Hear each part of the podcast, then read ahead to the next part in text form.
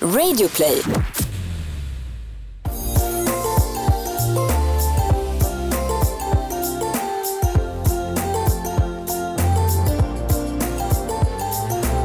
Lyssnare, välkomna till ett nytt avsnitt av Bakom varumärket. Podcasten där vi Jenny Kaiser. och Jessica Morales tar er med bakom kulisserna hos några av Sveriges just nu mest inspirerande marknadschefer. Ja, så var det måndag igen Jessica. Herregud, tiden går så himla fort. Eh, Men nu är vi här i alla fall i studion på Bauer Media. Och det känns alltid, tycker jag, ska man säga, upplyftande eh, att få börja arbetsveckan på det här sättet. Eh, Till vardags så är vi projektledare på reklambyrån Åkesson Holst. Alltså börjar kännas lite tjatigt Har vi sagt det några gånger nu? Vi har sagt det i Ja, varenda eh, program. Så att jag Ja. tänker att nu går vi back to business och skippar det. Yes. För nu ska vi fokusera på något mycket mer intressant och det är att vi har ingen mindre än Sveriges bästa marknadschef inom resekategorin med oss. Anna Lestadius, nordisk marknadsdirektör på TUI med ett förflutet från både byrå och kundsidan såsom till exempel legendariska Loe Brimfors, Framfab, Hall Cederqvist och Absolut Company. Förutom din fantastiska mer- meritlista så är du konstutbildad och ryktet säger att du under årets lopp varit väldigt kreativ när det kommer till jobbsökandet. Varmt välkommen Anna. Tack så hemskt mycket.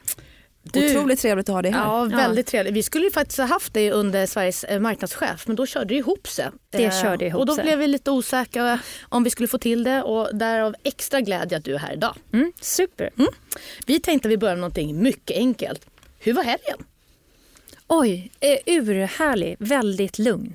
Eh, jag reste ganska mycket förra veckan och eh, därför var det super. Så jag har mest promenerat och lekt med min man och mina barn. Mysigt. Det var ju himla fint väder i lördags också. Fantastiskt fint Ja. väder. Härligt. Men du, kan du inte börja berätta lite grann om dig själv innan vi går mer in på den professionella versionen av dig? Uppväxt, bakgrund, intressen?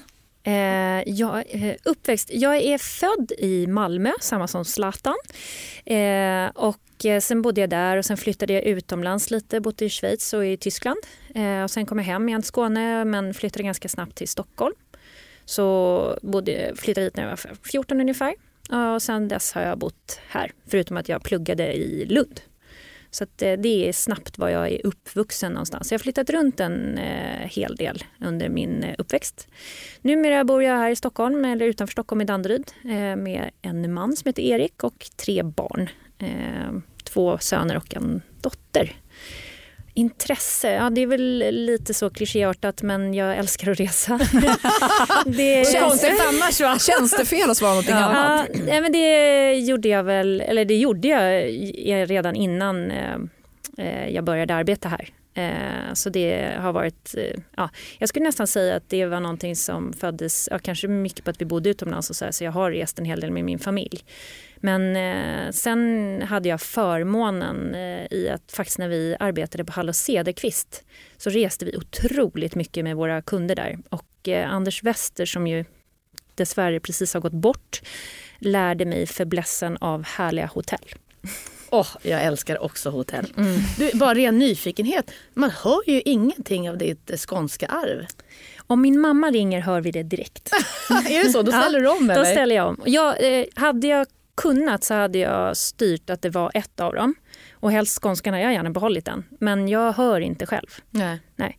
Vad är det för Så- ord som uh, blir så särskilt framträdande? Nej, jag är ju norrlänning jag- själv jag- så jag, jag säger kaffe. helt. Jag byter du helt, byter så mina helt. kollegor skrattar ihjäl sig när någon i min familj ringer. Ja. Ja, då vet För då precis. byter jag direkt. Ja, då vet de exakt. Mm. Du, eh, din bakgrund är väldigt intressant. Eh, fantastisk eh, meritlista om man får uttrycka sig så och så vidare. Men igen innan vi går in på detaljer. Den resa som du har varit ute på, hur har den format Anna som person? Oj, svår fråga. Jag, någonstans så tror jag att jag, jag, har, jag har faktiskt haft förmånen eh, genom alla mina jobb att ha otroligt eh, inspirerande chefer och kollegor runt omkring mig. Eh, sen letar jag ju också efter det när jag söker jobb. Jag är helt passionsdriven eh, och tycker att det är det absolut viktigaste, de personer man arbetar med. Eh, och då kan man säga, ja men det är självklart för du har varit på ja, spännande varumärken. Men ofta så är det ju så att de varumärkena man dras till, det, där arbetar ju så också sådana personer som man kommer överens med eller tycker mycket om. Eh, så att jag skulle säga att det som har format mig mest är nog allt det som jag har lärt mig utav eh, alla personer som jag har haft förmånen att få jobba tillsammans med. När vi satt och uh, gjorde vår research på dig, om vi gick in på LinkedIn förstås, uh, så kände vi mm. bägge två, vi sa det, va?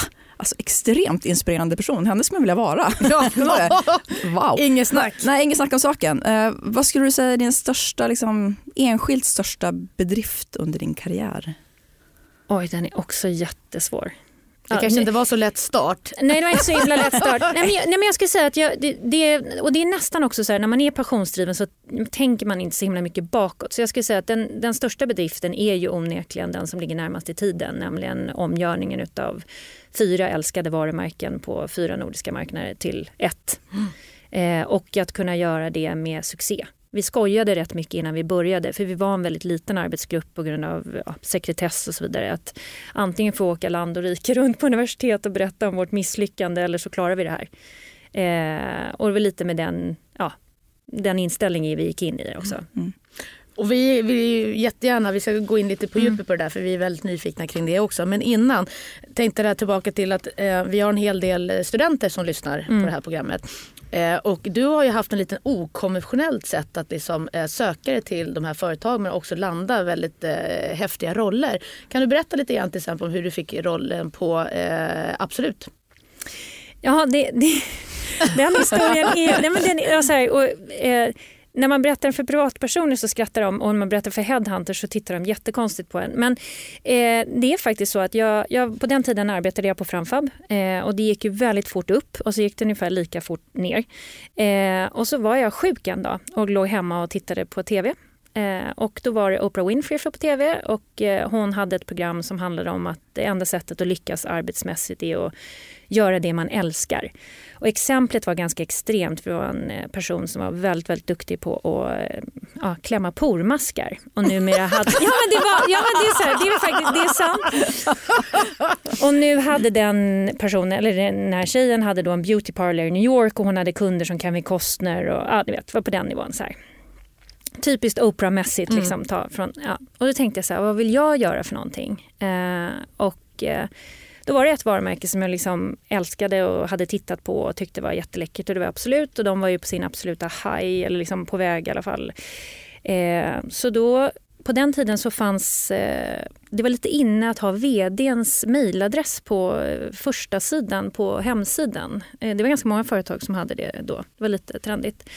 Så jag skrev ett mejl i febrig ton till dåvarande, dåvarande vd Göran Lundqvist eh, och berättade, för, helt utan CV och sådär, eh, berättade för honom hur han liksom skulle få sitt livs bästa medarbetare i mig. Eh, och jag, jag, tror inte att han fick speciellt många mejl på den där mejladressen skulle jag gissa. Så han skrev, du verkar ju vara en kul prick. Vill du komma på intervju? Och så började det. Sen ska jag ärligen säga, sen var det en väldigt lång process och de sökte folk och sådär. Så jag hade ju tur i det att de var ju på jakt. Eh, timingen var rätt. Timingen var mm. rätt men, men likväl var det så det började. Mm. Och sen så gjorde du ju en gång till. Eh, jag har nästan fått alla mina jobb så faktiskt. Mm. Eh, mitt ja, Hallå Cederqvist var också så. Men, men eh, ja, sen eh, eh, Electrolux var inte så, men, men eh, på TUI var det likadant. Då skrev jag ett mejl till då, vår dåvarande vd då, Eivor Andersson och sa Hejsan svejsan, jag vill hemskt gärna börja jobba hos dig. Bor det en copy hos dig inombords eller? Nej, jag, jag vet inte, de breven är så inspirerade. Men, men när jag, när jag mejlade Eivor så visste jag faktiskt, eh, jag hade inte sett det, men jag åt eh, lunch med Lisa Lindström faktiskt och Natalia Brzezinski och då berättade Lisa att hon delar eh, parkeringsplats med vår, ja, min nuvarande kollega då, Charlotte som är vår HR-direktör. eh, och att eh, Charlotte hade stått och skrapat rutan på morgonen och sagt att oh, vi letar och vi ja, en liksom process. Och sen råkade jag äta lunch med Lisa och Natalia samma dag. Och så sen mejlade jag Ivor. Så jag, där visste jag ju faktiskt att det fanns ett, en, eh, en chans. Men sen ska jag säga att jag har fått otroligt många nej också. Det är inte så att jag har sökt en och sen har det, utan det har ju, ja, man får ju väldigt många nej eller inga svar alls också. Ja, ja. Så det är inte så att det eh, det är som i byråbranschen ungefär, ja. man är ute och pitchar kunder. Ja. Nio nej och ett ja om man har tur. Men du, du är nu sedan tre år tillbaka marknadsdirektör på TUI. Mm. Vad, och vi har pratat rätt mycket om att du är en passionsdriven person. Vad, vad på TUI är det som, vad älskar du mest med jobbet? Det är faktiskt mina kollegor eh, som jag tycker är absolut roligast. Eh, och jag, egentligen så, så, att det blev resor var faktiskt en ren slump. Eh, för efter att ha varit på Electrolux och även på Absolut faktiskt så eh, ville jag väldigt, väldigt gärna två saker. Jag ville eh, arbeta för ett företag som ägde sin distribution. Eh, för att det, det, ur ett marknadsperspektiv så är det väldigt, väldigt kul. Så jag ville komma eh, där man ägde fullt ut sin distribution. Och det andra var att jag ville jobba i helst av allt med e-handel. Eh, så att det var det jag tittade efter och letade efter. Att det sen blev resor, det var ju bara en fullträff eh, för att det är ett så starkt intresse hos mig. Men det var inte på grund av resandet. Så att jag skulle säga att det roliga med att arbeta på TUI det är just att det är ett det är ett e-handelsföretag och det är otroligt digitalt drivet och det gör att det är en sammansättning av människor som är modiga, drivna, eh, ja, många kompetenser inom de områdena som ju blir en allt viktigare del eh, av att vara en marknadsperson. Så jag, det, var, det var högst medvetet för jag insåg att den delen var där jag var absolut svagast. Eh, och det var därför jag sökte mig dit. Så därför har jag, jag har otroligt roligt i att få lära mig av eh, mina kollegor om alla de här delarna. Och eftersom vi säljer ja, 85% online, eh, vi har inga butiker utan resten är tredje part, så är det ju en del av vår dagliga eh, verksamhet. Så det tycker jag är nästan, det, kollegor i kombination med den eh, hastigheten i den världen vi lever i är absolut roligast. Sen har ju vi ytterligare den dimensionen då att vår dagliga affär påverkas ju av eh, ja, omvärlden. Eh, vare sig det är väder eller politik eller andra saker så, så är det ju en eh, del av verksamhet. Eh, och sist men inte minst att det är ett internationellt, eh, att man dagligdags arbetar med människor från alla länder. Jag tycker det är kul. Det är fantastiskt. Och jag tycker, förlåt, men, men eh, tillbaka till det här med, med e-handeln. Mm. Eh, också en extrema utvecklingstakten var i er bransch. Mm. För det är inte så himla länge sedan som e-handeln kanske stod för 15-20 procent. Mm. Och nu pratar du om att ni är uppe i 90 ungefär. Mm. Det är ju rätt fantastiskt. Hur, vad jag funderat igen över, det är bara så här, den, från att ni har haft butiken, även om det varit tredje part, så har det Mm. ändå varit, ni har haft ett fysiskt möte med kund. Mm. Nu har ni inte det. Påverkar det på något sätt negativt liksom, i relation med kunderna eller kan allt hanteras via liksom, det digitala, om man får säga så, digitala gränssnitt? Är folk så vana vid att sköta sitt bokande och liksom eh, leta efter resor och så vidare online så att det är inga konstigheter? Eh, ja, jag tror att de allra flesta skulle jag säga är det. Men nu, du har ju fortfarande telefon. Eh, så att många väljer ju fortfarande den vägen. Eh, men eh, ja, eh, det vi ser är ju att människor älskar ju för att de allra flesta njuter ju av att surfa runt och leta, inte bara leta priser utan leta vad ska jag göra, hur ska jag tänka? Och det, vi ser ju det eh, jättetydligt hur, lång, hur mycket tid folk ägnar åt att Mm. drömma om resande. Vi har ju eh, närmare 90 miljoner besökare på våra sajter eh, per år och vi, har, vi säljer ungefär en och en halv miljon resor.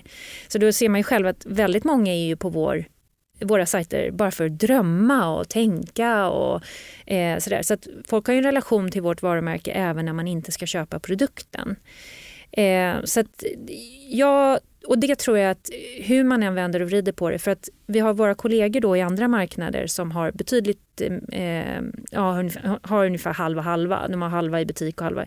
Men butikerna idag är ju också en digital upplevelse. Mm, mm. Det är ju inte kataloger och, och sådär, utan då kommer man ju in och det man söker då är egentligen hjälp att surfa om man ska vara ärlig. Mm. Eh, och på våra, våra fyra nordiska marknader så är det ingen som behöver hjälp att surfa. Nej. Nej. Det, det klarar vi jättebra. Ja. Själva faktiskt. Själva. faktiskt det. Så, att- så att, eh, jag, jag, jag, jag ska säga så att det, och alla våra konkurrenter är ju samma. Mm. Det, det är ingen skillnad. Om man då eh, tänker, det måste ju ändå finnas en del utmaningar och kanske saker och ting som håller dig vaken om nätterna eller saker och ting du funderar på. Vad är de största utmaningarna för dig och er just nu? Jag tycker att den absolut största utmaningen som hela branschen står inför är hållbart resande. Utan tvekan. Eh, det är ju, vi behöver bara öppna en tidning så kan vi läsa den. Och, eh, det här är en väldigt dubbelbottnad fråga. Eh, därför att eh, turism och eh, semestrande och så eh, står ju för 10% av världens alla arbetstillfällen. Eh, och vi vet att eh, vår typ av verksamhet bidrar till infrastruktur, för kulturförståelse. Alltså det, det, är så många vinster med att vi upplever varandras världar. För det är ju det vi gör när vi reser. Eh, men vi måste ju hitta ett sätt för man kan säga så att all, allt det som sker på marken, om vi säger hotell och sådana saker, så är vi nära nog eh, noll. Alltså det, det, är ingen klimatpåverkan överhuvudtaget utan snarare det motsatta. Eh, I det att vi, vår industri, för jag ska inte säga att det är bara vi, men vår industri ofta medför bättre avloppssystem, bättre sophanteringar, ekologisk alla de här sakerna. Eh, men den stora boven är ju flyget. Eh, och eh, jag är övertygad om att vi kommer behöva gå samma väg som bilindustrin, nämligen att trycka på att se till att det här... Eh, för folk kommer inte vilja sluta resa, utan vi måste lösa eh, ett, ett mer hållbart sätt att resa. Eh, så, så det, jag skulle säga att det är den stora jag, jag vet inte om det är just utifrån eh, den här intervjun men de senaste veckorna har jag haft mycket privata diskussioner kring det här. Och senast var det en kollega till oss som eh, hade suttit vid köksbordet hemma med sin familj och liksom sina barn och hade kommit överens om att ja, men till, till nästa sommar så avstår vi flyget. Mm. Då tar vi tåget och, och liksom åker någonstans i Europa och så vidare. Och det kändes väldigt bra. Några veckor senare så bokade de Thailand i vinter. Mm. Och det här var ganska speciellt. Men hur resonerade ni då, då i familjen? Och då var det precis så här, men, men det gick inte att liksom stå emot. Mm. Vi behöver sol, vi behöver värme, mm. vi behöver tid tillsammans och så vidare. Och, man är väldigt motsägelsefull, väldigt dubbelbottnad mm. i det. Eh, och då kan man säga till slut, så här, en, en hypotes ska man kunna ha. Men kommer regeringen eller snart behöva också kliva in och nästan reglera volymen av resande mm. till exempel. Är det den vägen tror du som vi måste gå? Om inte branschen själva eller slutkonsumenten påverkar högre grad? Ja, jag menar att flyget är, släpper ut. Men jag lyssnade idag, jag är inte expert på exakta siffrorna, men jag lyssnade senast idag faktiskt på Lottie Knutsson som jag hade det här jobbet tidigare. Hon var på TV4 i morse på, eh, som resexpert eh, och hon sa det att eh, det nötkött vi äter per person är egentligen sämre än det resandet vi gör per person. Mm. För hon fick exakt samma fråga. Så hon sa det att om man väljer att äta mer vegetariskt och, så kan man resa med gott samvete. Mm. Så att jag, jag, tror att man måste se på helheten. Man kan inte bara gå på en Nej, enskild fråga. Men det här är en, det är en återkommande fråga som egentligen alla gäster vi haft hittills mm. är inne på samma sak. Eh, man ser att konsumenter eller vi är inte villiga med att kompromissa med så mycket. Nej. Alltså vi är inte villiga att få någon slags lägre levnadsstandard, vi ska kalla mm. det, utifrån vad vi är vana vid. Utan då är det snarare hur, hur balanserar vi det mm. Eh, och vad kan vi göra inom respektive industri mm. för att säkerställa att alla bidrar med, med sitt. Så att säga. Mm. Ja. Mm. Det, det, är en så svår fråga, så mm. stor fråga och så viktig fråga. Och jag tror att oavsett så måste vi alla vara med och bidra till lösningen. Ja, absolut. Mm. Och, det, och, och, det jobbar vi med dagligdags. Mm. Det är inte så att vi sitter och väntar på det utan det är någonting som vi otroligt...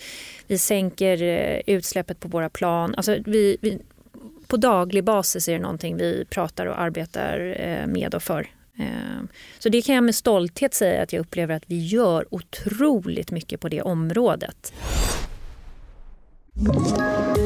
Poddtips från Podplay. I podden Något Kaiko garanterar östgötarna Brutti och jag, Davva, dig en stor dos skratt. Där följer jag pladask för köttätandet igen. Man är lite som en jävla vampyr. Man har fått lite blodsmak och då måste man ha mer. Udda spaningar, fängslande anekdoter och en och annan arg rant. Jag måste ha mitt kaffe på morgonen för annars är jag ingen trevlig människa. Då är du ingen trevlig människa, punkt. Något kajko, hör du på podplay. Därför är hoppa på en annan fråga, mm. bara lite grann, apropå Lotte Knutsson. Mm. eh, men vi, hon var ju en person som liksom fick personifiera nästan hela liksom, charterindustrin skulle jag påstå eh, och nästan resebranschen kopplat till den jättetragiska tsunamikatastrofen som hände. Och du efterträdde ju henne. Mm. Hon var ett starkt varumärke rent eh, både internt i bolaget och utåt. Och då funderar vi bara så här, är det rimligt att en person egentligen har ett sånt starkt varumärke i en organisation och så vidare? Eh, och vad händer internt när en sån person försvinner? Eh, nu ska jag säga två saker. Det ena är att eh, hon hade slutat ett år innan jag kom ombord. Eh, så jag har faktiskt aldrig haft förmånen att träffa henne. Eh, så jag känner henne inte alls. Du har inte träffat henne Nej, alls? jag har aldrig ens träffat henne. Spännande. Eh, jag har sett henne på tv som alla andra men jag har, jag har, har faktiskt aldrig träffat henne. Eh, så. Eh, men eh, det är svårt att säga. Jag tror att eh, det spelar nog egentligen ingen roll. Det finns ju många personer i näringslivet som har varit otroligt framträdande på grund av olika saker som de har gjort som har varit fantastiska. Och det kan ju ingen ta ifrån henne att hon, hon har gjort ett fantastiskt arbete. Eh, och sen så blev ju det en riksangelägenhet. Eh, så så att jag, jag tror att eh, man får skilja på det och på eh, jag, jag, kan inte svara på men jag upplever inte att det är någonting som hon skapade för sig själv där utan hon Nej. gjorde ett fantastiskt arbete och därför fick hon den positionen hon fick. Mm, mm. Ja. Nej, men varför vi filosoferar lite grann det är ju precis som du säger det har inte med Lottie att göra på något Nej. sätt eller Tuj utan mer att när en, en person får personifiera eller får, det blir mm. så mm. oavsett mm. anledning, så finns det alltid nästan en risk med det. För det blir mm. som att man associerar både verksamheten mm. och medarbetare och så försvinner den. Så det är varumärket i grund och botten som måste vara liksom utgångspunkten. Ja, och det måste jag säga, det lärde jag mig eh, väldigt mycket på Absolut Vodka. För att eh, där var det, det var tydligt uttalat i våra guidelines att hjälten är flaskan. Punkt slut. Just det. Eh, och det var vårt största mål. Och det kan man nästan säga att det finns ju väldigt få personer, trots den enorma framgången som det varumärket har haft, som är kända därifrån. Sant. Det är sant. Eh, Precis. Det är oerhört få som kan namnge vem som var vd genom åren och sådär. Och jag, jag tycker att det var en väldigt fin kultur. Eh, för vi alla var så otroligt stolta över den och eh, ja, det var liksom vår maskot. Eller man ska säga. Men det, det var så jättetydligt, det var uttalat där. Eh, alltså, det är ju ett ikoniskt varumärke mm. ikonisk strategi. Och, mm. ja, det är mm. fantastiskt. Man kan mm. både lära sig mycket och bli inspirerad som du mm. säger. Verkligen. Men om vi, om vi rör oss in på um, kommunikationsämnet då, då. Eh, när ni bytte namn 2016 från Fritidsresor, det är på tal om ikoniskt, det är också ja, ett ikoniskt gammalt varumärke till TUI. Eh, så lanserade ni även For You, det nya kommunikationskonceptet. Kan inte du berätta lite om den resan? Det var också en eh, spännande resa därför att eh, det beslutades ju eh, ganska tidigt, det var faktiskt innan jag klev ombord, att samtliga marknader skulle byta namn. Då. Så det var inte bara de nordiska länderna utan det var ju överhuvudtaget. Eh, och i den vevan så, så var det egentligen våra holländska kollegor som var eh, först ut. Och det gick så fort för dem så de eh, fick göra det mer eller mindre med existerande kampanjmaterial som fanns. Eh, och sen precis innan jag började så hade mm, vår CMO Erik eh, en, en, stor byråpitch eh, med alla de byråer som hade arbetat med eh, de olika varumärkena sen tidigare. Och den där drog ut på tiden. Eh, och då precis så här, timing, men precis samma veva så avslutade Forsman, Bodenfors och Ving sitt samarbete. Eh, och Eivor eh, hade ju tidigare arbetat på Ving så hon sa det är ett bra team och vi hade bråttom. Eh, och då satte hon, alltså, hon och jag satte oss ner i ett rum på en whiteboard eh, och bara vi vill inte pitcha. Mm, vi har båda jobbat på eller med eh, en rad olika byråer. Så tog vi bort alla byråer som hade konkurrenter i portföljen. eh, och så tittade vi på vem vill vi helst jobba med. Och så sa vi det är nog Forsman. Eh, så vi ringde dem. Eh, hej, sa jag. Hej, jag är ny här. Och två dagar senare satt de åtta personer runt ett bord i vårt konferensrum och sen skrev vi väl ett avtal två veckor senare. Så, så, så funkade det. Ja, men det, och det, det, det var, och det, så här, ibland är det bra att ha ont om tid. Mm. Eh, och Det var då inte för att göra den här kampanjen utan det var egentligen för att vänta in. Och de, de var väldigt medvetna om det. Eh, det var för att vänta in den stora pitchen som, som var sagt att den skulle vara klar Eh, så egentligen signade vi bara dem på ett år och sa att vi vill jobba med er ett år. Så det första vi gjorde var inte For You utan det var en, eh, två andra kampanjer som rullade år ett eh, under de gamla varumärkena. Då. Eh, men sen, ja, lång historia kort i alla fall, så gjorde de ju ett sånt fantastiskt arbete år ett så att vår Simo och Erik då fick upp ögonen för dem och så, fick de, så togs de in i pitchen. Eh, och sen eh, vann vi först för Norden och sen för en rad andra marknader och nu kommer vi även inkorporera England som är den sista marknaden in i det här. Man kan ju, det är ju fantastiskt. Verkligen. Grattis. Och jag menar, det är ju inte självklarhet utan det beror ju också på den effekt som faktiskt mm. konceptet har bidragit med på alla olika nivåer. Men vad betyder det här för din organisation och för dig själv då, givet det större uppdraget? Påverkar det på Ja, det är jätteroligt för att eh, eh, ja, vi har fått ansvaret för att göra all kommunikation för hela TUI och också en, en rad andra varumärkesdrivande saker som vi sysslar med. Eh, och eh, eh, ja, eh, mitt team har ju fått nya arbetsuppgifter och vi gör det nu för hela gruppen och så.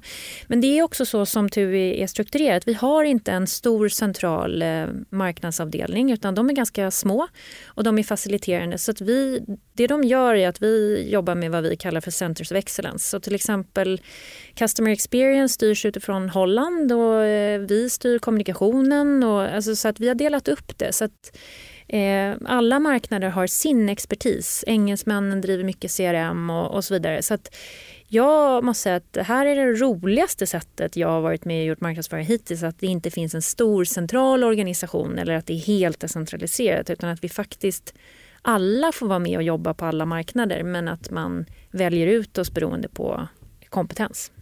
Min erfarenhet av det där är ju, eh, förutom att det är en jätteutmaning ändå, det är mm. som en 18 mannaspans mm. liksom, kärra du ska försöka få ja. i samma riktning.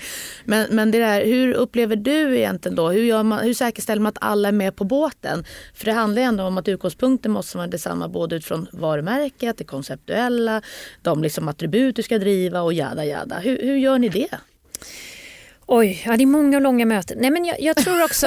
Eh, ja, men, men du, har, du har helt rätt. Halva jobbet är ju att få alla med sig. Eh, den, den andra, ja, nästan två tredjedelar är det och en tredjedel är att göra jobbet. Men, men, men eh, eh vi hade... Vi har också haft... Vi, gjorde, vi, vi tog ju en stor chansning i att göra ett koncept som vi trodde inte skulle vara bara för oss. Vi, vi briefade det ju så. Ja, ni gjorde det. Spännande. Ja, det gjorde vi. Mm. Så att vi, eh, eh, vi satsade ju hårt tillsammans med Forsman. Mm. Ska jag säga. Så det, var, det var ju så att vi sa att vi ska inte göra någonting bara för Norden utan för helheten. Ehm, eh, och sen så bevisade vi ju då att det gick.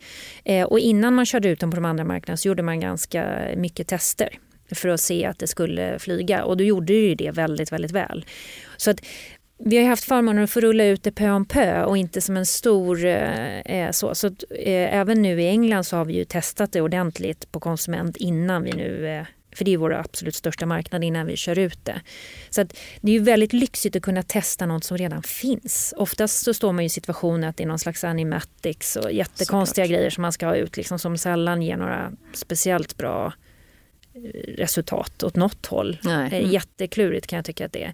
Här hade vi ju full-blown campaign som vi liksom kunde eh, eh, titta på. Nästan live-testa på att säga. Ja, ja absolut. Mm. Så det, det, det, är en lite annorlunda situation. Och, och sen så också har vi eh, vi har ganska strikta riktlinjer på eh, som vi har satt upp tillsammans på att eh, alla marknader får vara med och tycka om strategin och så här, men sen det kreativa arbetet sköter vi.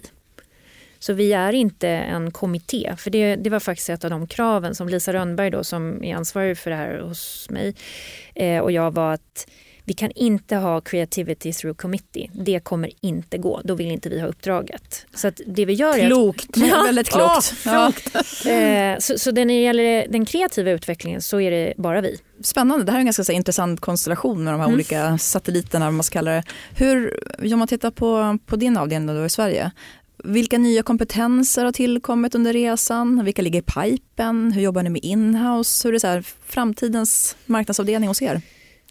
Ja, eh, eh, vi har ju gått från att vara väldigt klassiska. Alltså, när jag kom så var ju marknadsavdelningen för nio personer och media satt någon annanstans och så vidare. Så, så vi har förändrats ganska mycket. Men det är inte bara marknadsavdelningen som har gjort det utan det är hela företaget som helhet. Så att jag tycker att genomgående så är det mycket digital kompetens eh, som har kommit in och det är det ju på alla eh, företag.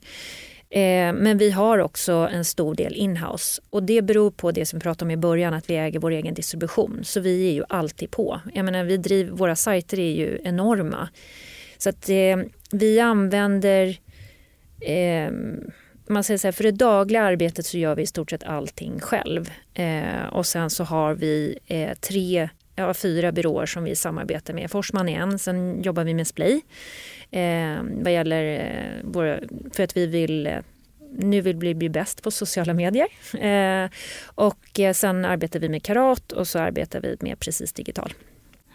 Så att eh, eh men med det sagt så har vi ändå på hela SEM, SEO, programmatic, allting eh, ett helt eget inhouse-team och på CRM ett helt eget inhouse-team.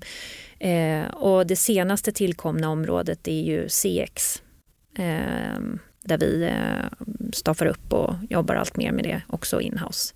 Och eh, ni har ju till och med anställt en robot, höll på att säga. Mm, det har vi gjort. Berätta om, vad heter den? Pe Pepper? Pepper. Pepper. Ja. Vem är Pepper? Och vad ska Pepper göra? Ja, vad ska han göra? Ja, han, redan nu välkomnar han en och pratar med henne och sådär. Eh, eh, tror... Vänta, vänta lite grann. Berätta, vadå? Ja, men han, han, eh, han är ju så, så att han lär sig ju mm. eh, saker efter ett tag. Eh, och ju mer man lär honom, ju mer kan han och sådär. Så, eh, ju mer han är med oss, ju mer personlig blir han. Eh, och formas ju efter oss, som, vi, som vilket barn som helst skulle jag säga. Eh, så. Men det är ju en del i ehm, Eh, för vi tog fasta på att för att kunna bli det företaget vi vill bli så måste vi ju satsa på nya sätt att arbeta tillsammans. Och eh, det har framförallt vår vd och vår HR-direktör drivit jätteväl genom att eh, inte bara ha principerna utan visa det i, i, i riktiga livet så att säga. Så att vi har mycket så symboler som, för att folk ska liksom känna att det händer på riktigt. Eh, inte bara på powerpoint om man får vara ärlig. Eh, och Pepper är ju en del i det. För det, det är ju så att när han går omkring, så här, det skapar ju nyfikenhet men eh, det är inte bara sådana saker som händer. Jag ska själv gå kurs i programmering nästa vecka för att lära mig programmera. Sen tror jag inte jag kommer bli programmerare. men det är ju... Det är ju eh, för att förstå och bli förstå. insatt i. Ja. Och, och det är det vi driver. Vi, vi förstår ju att inte alla kan vara Alltså, jag kommer inte bli UXare eller liknande men jag måste ju kunna beställa. Jag måste ju kunna vara en bra motpart till människor som har alla de här expertiserna. Det är ju min roll. Eh, och om jag inte har förståelse eh, så kommer jag ju vara en urusel beställare i all evighet eh, skulle jag säga.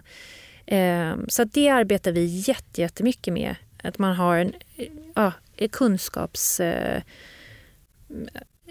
lifelong learning kallas det eh, hos Vad oss. spännande. Vad, vad ah, mer? För...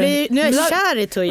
ja, ja, ja, och, och, och, faktum är att det är inte bara något vi säger utan det är faktiskt något vi gör. Vi har eh, eh något vi kallar för masterclasses som är eh, alla har, måste gå minst 40 timmar per år. Och de drivs faktiskt av våra egna medarbetare. Så att de, om man är expert till exempel, jag har Johan Nydring i mitt team som ju är media och performance och så. Och han har ju en, en masterclass i det och det är en av de mest populära. Så att folk på finance och överallt går på de här för att förstå vad är SEM, vad är SEO och hur fungerar det här och varför har man programmatic och eh, så. Så att det, vi lär varandra. Vad spännande. Är det, här, är det olika liksom, eh, kursinnehåll varje år? Eller? Ja, ja. Eh, det är olika kursinnehåll. Vi rullar ut mycket saker via masterclasses men det kan vara allt från rekrytering, hur gör jag det, till ja, olika saker man kan lära sig. Så inom alla områden egentligen. Det där alltså, som jag vill höra mer om. Alltså, mm, vi tar vi lunch vid tillfälle. Jag vet, också vi, vi har faktiskt, eh, det kan man absolut få vara. Vi, våra partners blir medbjudna på masterclasses. Som vi, eh, Fantastiskt. Ja. Kan vi få tagalongs? Ja, ja tagalongs. Ni är så välkomna att komma dit. här på ja, vår, vår Vi måste nämligen börja runda upp lite grann här. Eh, men vi måste prata lite grann om framtiden också. Ja. Eh, känns ju väldigt viktigt. Eh, ett nytt år stundar, nya mm. vita blad. Förhoppningsvis har vi en regering på plats då, mm. snart också. Eventuellt. Eventuellt ja. ja. Men eh, vad har ni på gång 2019? Har ni några spännande nyheter du kan dela med oss? Ja, det händer mycket hos oss 2019. Jag ska säga att eh, dels kommer det ju alltid nya destinationer och sådana saker som är huvudsakligen konsumentdrivet. Eh, Men jag tror att det som vi framförallt kommer kunna se under 2019 det är att vi utökar vårt produktutbud ganska kraftigt. Så det kommer komma väldigt mycket nya, nya sätt att resa med oss. Eh, så det... inte bara resmål utan även sätt? Ja, och det beror på att det är allt mer så vi reser. Mm. Eh, vi reser mindre till en plats och mer av en anledning. Eh, om det sen är att man eh, en kulturresa eller matresa eller yoga eller så.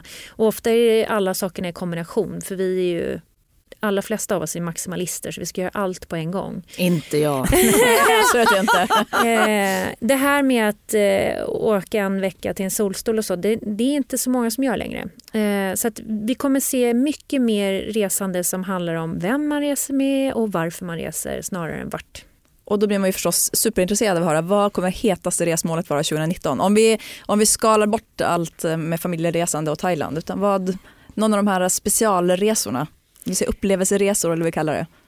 Vart skulle, vart skulle du åka om du får välja programmet 2019? Det är två helt olika saker. Skulle vi, vi tar det som två frågor. Mm. Vad blir det hetaste lite mer mainstream och vart skulle du åka helst? Ja, men eh, några, det, det, är svårt att säga vad är det hetaste. För det, vi, Spanien är fortfarande vårt största resmål i, i, eh, i alla fall i Sverige. Men om vi tänker från det nya sättet att resa, om vi, om vi skalar bort Thailand och Spanien utan vi tar någonting av de här nya spännande upplevelserna. nu blir det gräva. Får jag höra? Jag blir väldigt intresserad. Jag skulle, jag ska vilja slå ett slag för Kroatien. Jag var där eh, i slutet av september. Jag måste säga att eh, eh varandes nordbo tror jag de allra flesta skulle älska det. Framförallt den delen som ligger utanför Split. Eh, min danska kollega sa till mig att ja, det här är som Stockholms skärgård fast upppumpat och med varmare eh, väder. Jag eh, håller med, jag har varit är, där. Ja, du har varit där. Fantastiskt. Ja, det är precis, och det är pinjeträd och vi känner helt igen naturen men allting är bara vackrare, eh, grönare vatten och varmare fast det är liksom på något sätt Och maten skärgård. är fantastisk. Så att jag, jag måste säga det är on the rise för mig. Mm. Och mm. var, var, åker Anna eh, 2019 då? Om Anna själv får välja.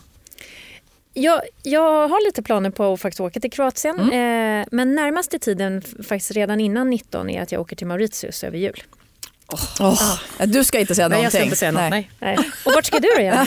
jag ska till eh, Australien med min oh. son. Gud vad härligt. Mm. Ja, mm. Så det ska bli jätte, jättehärligt. Mm. Eh, och, men en sak också tillbaka då till 2019. Är det någonting som du ser kommer vara liksom den största förnyelsen eller riktningsgivande skillnaden 2018 till 2019 för avdelningen marknadsföringsmässigt? För mig personligen är det faktiskt att vi är fulltaliga. Äntligen eller? Ja, nej, men, ja, och det är man väl aldrig. Men, men eh, vi har eh, vi har byggt under en lång eh, eh period eh, att, liksom, för att kunna satsa på de sakerna vi vill. Så 2019 för oss kommer att bli ett år av fantastisk leverans vilket det ska bli super, super, super roligt.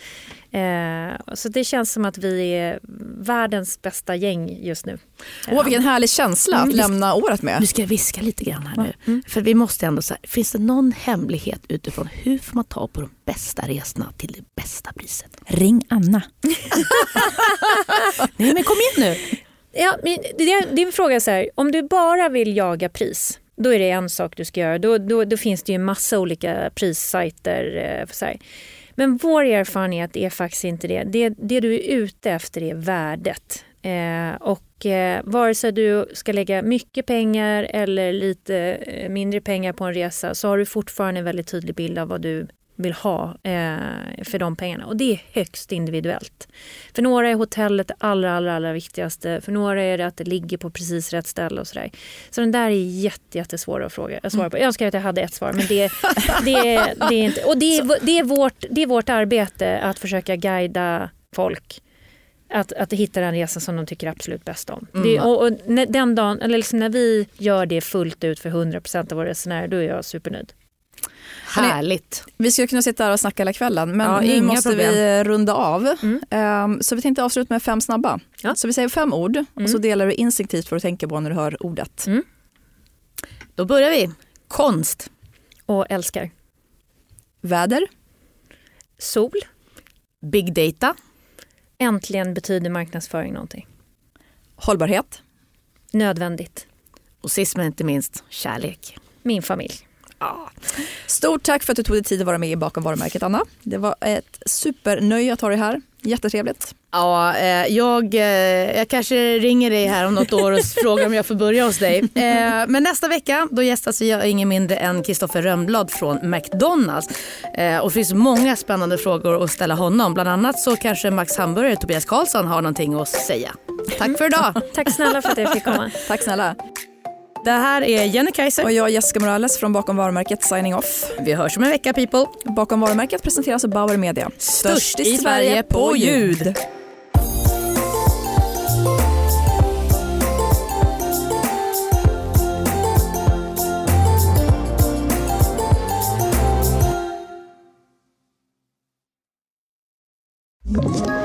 Ett poddtips från Podplay. I fallen jag aldrig glömmer djupdyker Hasse Aro i arbetet bakom några av Sveriges mest uppseendeväckande brottsutredningar. Går vi in med hemlig telefonavlyssning och, och då upplever vi att vi får en total förändring av hans beteende. Vad är det som händer nu? Vem är det som läcker? Och så säger han att jag är kriminell, jag har varit kriminell i hela mitt liv men att mörda ett barn, där går min gräns. Nya säsongen av Fallen jag aldrig glömmer på Podplay.